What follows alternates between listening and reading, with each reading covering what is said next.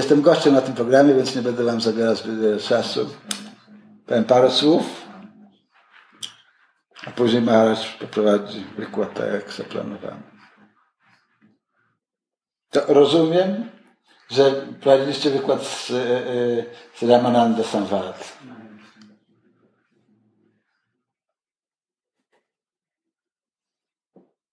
Są dwa główne powody pojawienia się Chaitanya Mahaprabhu.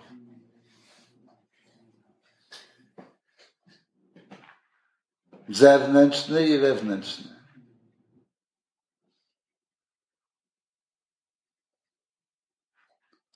Zewnętrzny jest po to, aby szerzyć chwały świętego imienia Kryszny. Wewnętrzny jest po to, aby sam Kryszna był w stanie dowiedzieć się moc i głębię miłości, jaką Śrimati Radharani odczuwa do niego. Oraz ujrzeć ogrom własnego piękna. Doświadczyć tego oczami Śrimati Radharani. Dlatego ponad 500 lat temu w Bengalu zachodnim Pan pojawił się, pojawił się jako Sri Krishna Chaitanya Mahaprabhu. Chaitanya to sanskrytkie słowo, które oznacza świadomość. Mahaprabhu oznacza wielki Pan. Można więc przetłumaczyć imię Chaitanya Mahaprabhu jako Pan posiadający wielką świadomość. Ponieważ Bóg jest nieograniczony, więc rozumiemy, że ta świadomość jest również bez granic.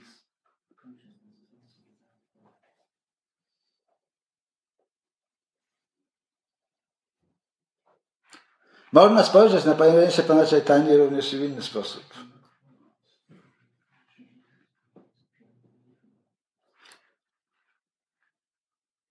Są głównie dwa procesy bhakti. Vaidhi bhakti oraz Raganuga bhakti. Vaidhi bhakti oznacza ścieżkę,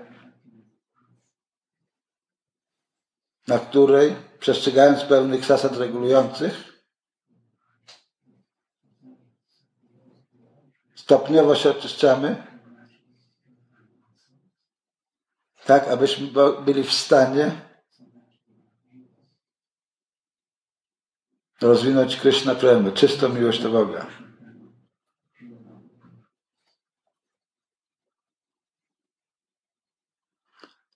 Ten typ bhakti możemy określić jako, jako mechaniczny. Ten drugi typ, który nazywa się Raga Nuga Bhakti, składa się z dwóch członów. Raga to oznacza niesienie, uczucie, doznanie,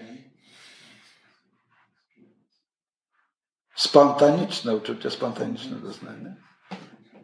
I bhakti, czysta miłość do Boga. Spontaniczna miłość do Boga ukrywa się pod terminem raga nuga bhakti. W istocie Pan Chaitanya pojawił się nie po to, aby głosić Vaidhi Bhakti, tylko Raga Nuga Bhakti. Ponieważ Raga Nuga Bhakti jest Bhakti proper, jest właściwą Bhakti. Czy nam się to podoba, czy nie? Jest to faktem.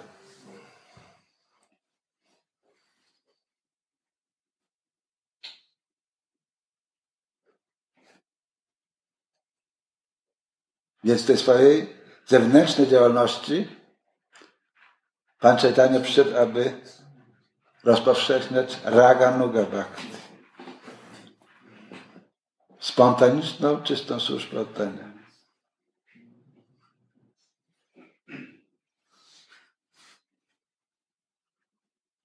I w zasadzie ten dyskurs pomiędzy nim a Ramananda Royem traktuje o różnych pokładach, o różnych etapach, o różnych płaszczyznach.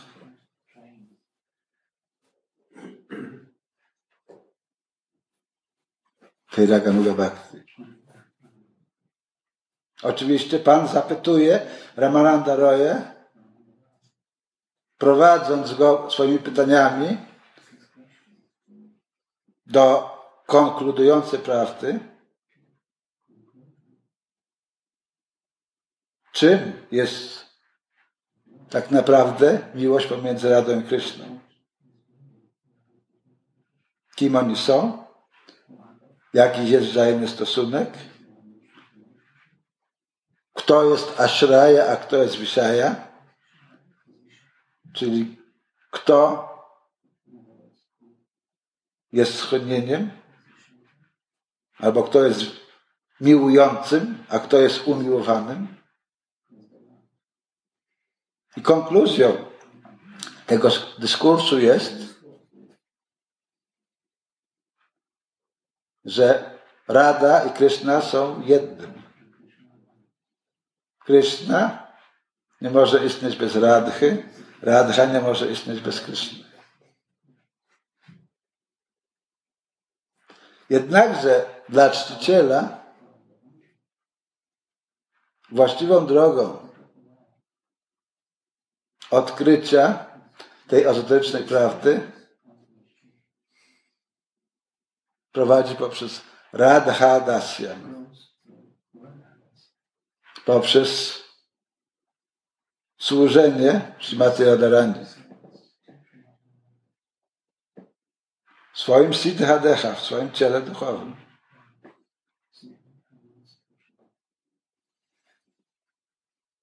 Czyli Narayan Maharaj w swoich książkach pisze Manjari Bhava. To samo pisze wielu innych czarów. Nasz Prabhupada był bardzo oszczędny, opisując Rada Dasya. Uważny słuchacz może doszukać się szczątkowych zmianek. Ale Prabhupada rozumiał inaczej swoją misję. Rozumiał ją jako rozpowszechnianie świętego imienia Pana w zachodnim świecie pośród ludzi, których ocenił jako nieprzygotowany w tamtej chwili na przyjęcie wszystkich subtelności bhakti yogi. Stąd błędem mniemania u wielu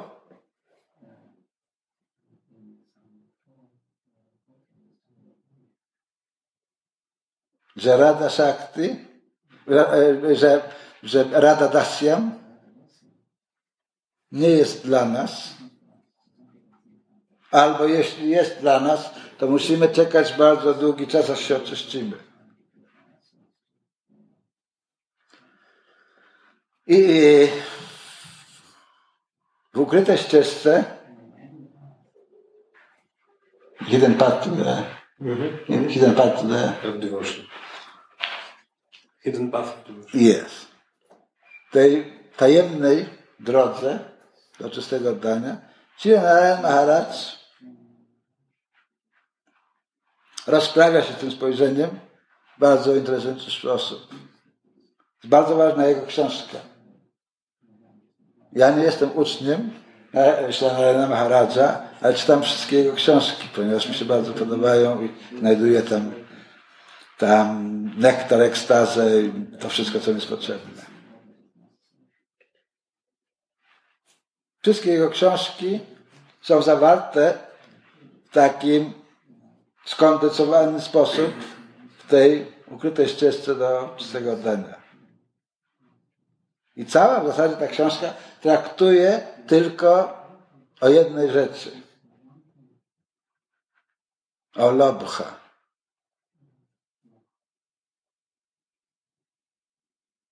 Srirana Maharaj innymi słowy powiada, w zasadzie nikt z nas nie jest kwalifikowany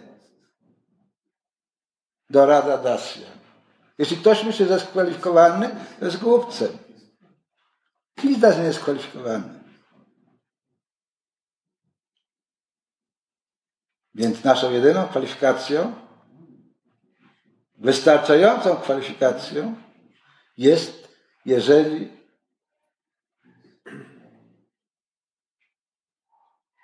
odkryjemy w sobie to pragnienie,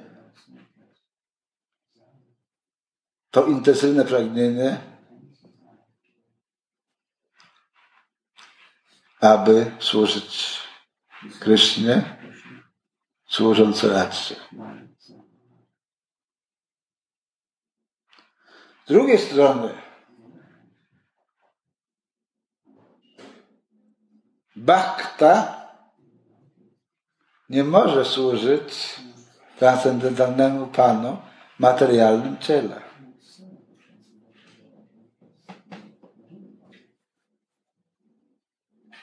W związku z tym musimy to uczynić w swoim siddhadecha, w swoim ciele duchowym. Prawdziwa służba jest możliwa tylko na tym etapie. Powinniśmy być tego świadomi. Transcendentalny Pan nie przyjmuje wielbienia od materialnej osoby. W związku z tym istnieje coś takiego, co się nazywa Bhuta Suddhi. Przed każdym wielbieniem mistrza duchowego.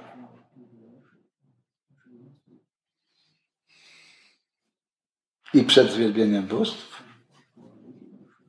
Ale przede wszystkim, zaczynając od, od wielbi, porannego wielbienia naszego mistrza duchowego, powinniśmy myśleć o sobie jako czystej istocie, pozbawionej ułomności, I wtedy w takim nastroju, z takim nastawieniem możemy podejmować tę służbę. Dlatego Pan Czajtania powiedział nie jestem ani Brahminem, ani Kshatriyą, ani Vaishnam, ani Shudrą. Nie jestem Brahmacharinem, nie jestem Grihastą, Vanapastą, ani Sanyasinem. Tym, kim jestem, to jest to, że jestem sługą, sługi, sług lotosowo, lotoso, y, lotosowo okiego Pana, który jest umiłowanym Gopi.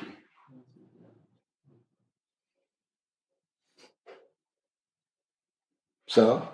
Ten wers odpowiada, że rzeczywiście Sami z siebie nie posiadamy żadnych kwalifikacji. Te kwalifikacje, jak powiedziano wcześniej, to jest to żywe pragnienie. Wtedy Kryszna przysyła nam mistrza duchowego, który poprzez swoje instrukcje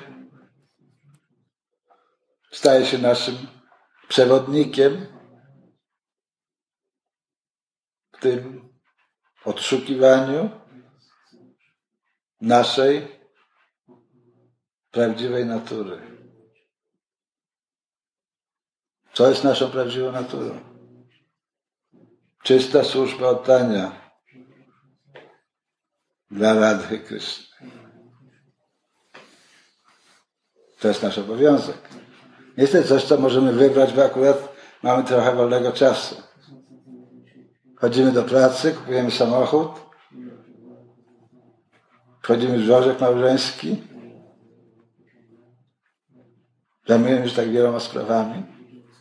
I wtedy, jeśli nam pozostaje trochę wolnego czasu, wtedy może, jak nam się zachce, albo jak nam się spodoba, to będziemy wielbić Krysznę.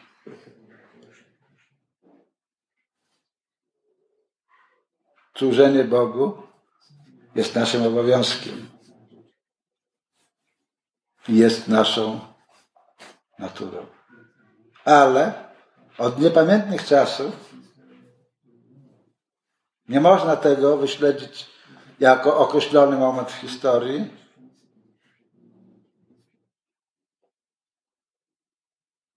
Zapragnęliśmy radować się egzystencją niezależną od Boga. I w tym momencie padliśmy w szydła cudzenia. Padliśmy w szydła Mai. I chociaż, że posiadamy taką samą naturę jak Pan, to z ducha jest, duchem jest, to poprzez to, że w porównaniu do Boga jesteśmy nieskoń, nieskończenie mali pod każdym względem, w związku z tym możemy dostać, dostać się pod wpływ iluzji. Pan nie może. Taka jest różnica między Panem a żywymi istotami, które zostały uwikłane w ten materialny świat. Powinniśmy być tego świadomi. Więc pragnienie ma dwie funkcje. Może doprowadzić do naszego uwikłania w materialny świat. Może nas poprowadzić z powrotem do domu, do Boga. Kwestia wolnej woli. Nie posiadamy absolutnie wolnej woli. Posiadamy częściową wolną wolę. Też powinniśmy o tym pamiętać. Czasami w naszych rozmowach wydaje nam się, że posiadamy absolutną wolną wolę. Ale tak nie jest. Posiadamy częściową wolność. Co? Uwikłani ten materialny świat, widząc to nasze uwikłanie, sam Pan pojawia się, kiedy istnieje taka potrzeba i wskazuje nam drogę do odzyskania naszej prawdziwej natury. Wtedy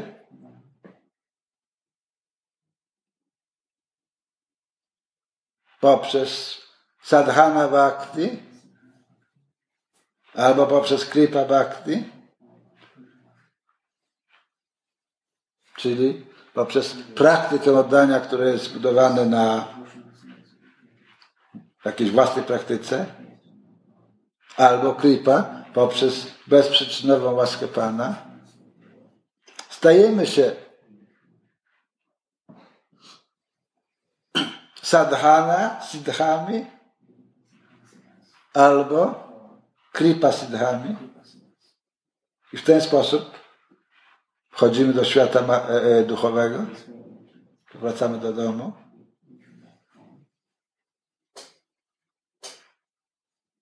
I możemy służyć Najwyższemu Panu jako, jako Jego towarzysze. Jak Krishna powiada w Bhagavad kiedy ktoś dostanie się do świata duchowego, już stamtąd nigdy więcej nie powraca.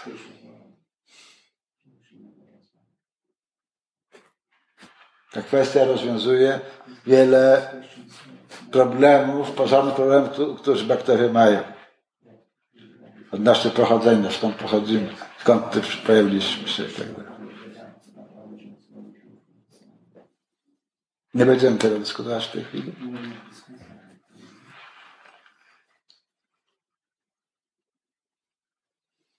Ale masz jedno jest pewne. Nikt z duchowego świata nie upada do świata materialnego. Jeśli ktoś tu się pojawia ze świata duchowego, to pojawia się jedynie w tym celu, aby uczestniczyć w Krishna Lila, aby zadowolić Pana. Być może ma on taką ochotę, aby sobie powojować. Więc wtedy tam w jakimś tle, w świecie duchowym dzieje się dziwne jakieś wydarzenie pozornie, ktoś kogoś przeklina. Wtedy ci parszada, ci wiecie towarzysze Pana, pojawiają się w tym świecie materialnym, odgrywając rolę różnych demonów, z którymi sobie Pan walczy, które zabija i ponownie je niejako wyzwala.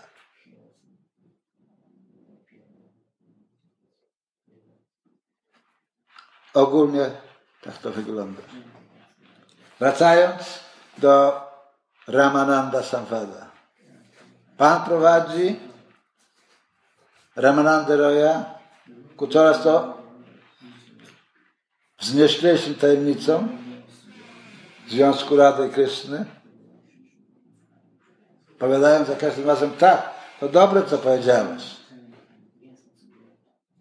ale nie jest tak do końca.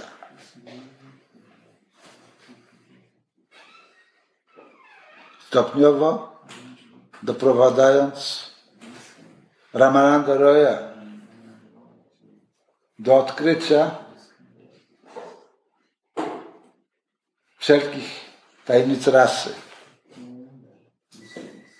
Czyli tego uczucia, jak jest pomiędzy Radą i Kryszną. Co? Było wielu towarzyszy pan, pana Czajtani. Kiedy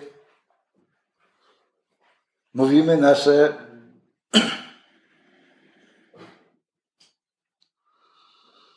Hmm.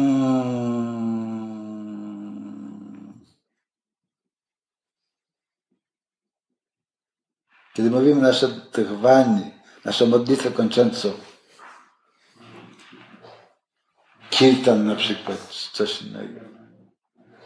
Więc wypowiadamy to w określonej kolejności.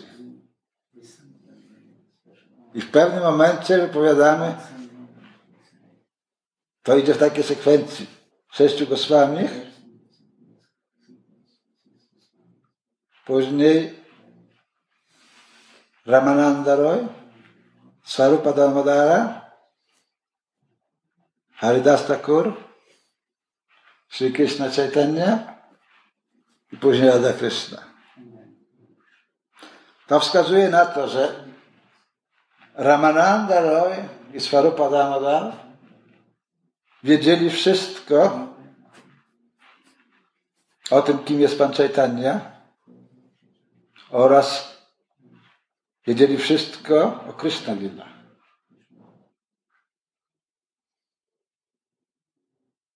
Dlatego jeśli słuchamy tego dyskursu pomiędzy Ramananda Royem a Panem Chaitanyą,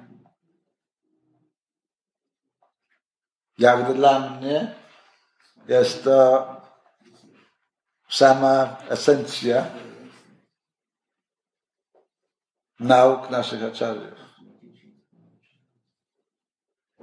Ponieważ pokazuje prawdziwą naturę Związku Rady Kryszny, objaśnia, jakim oni są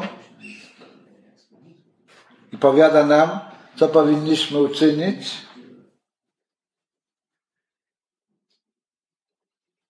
aby wrócić z powrotem do domu. Wrócić do duchowej świadomości.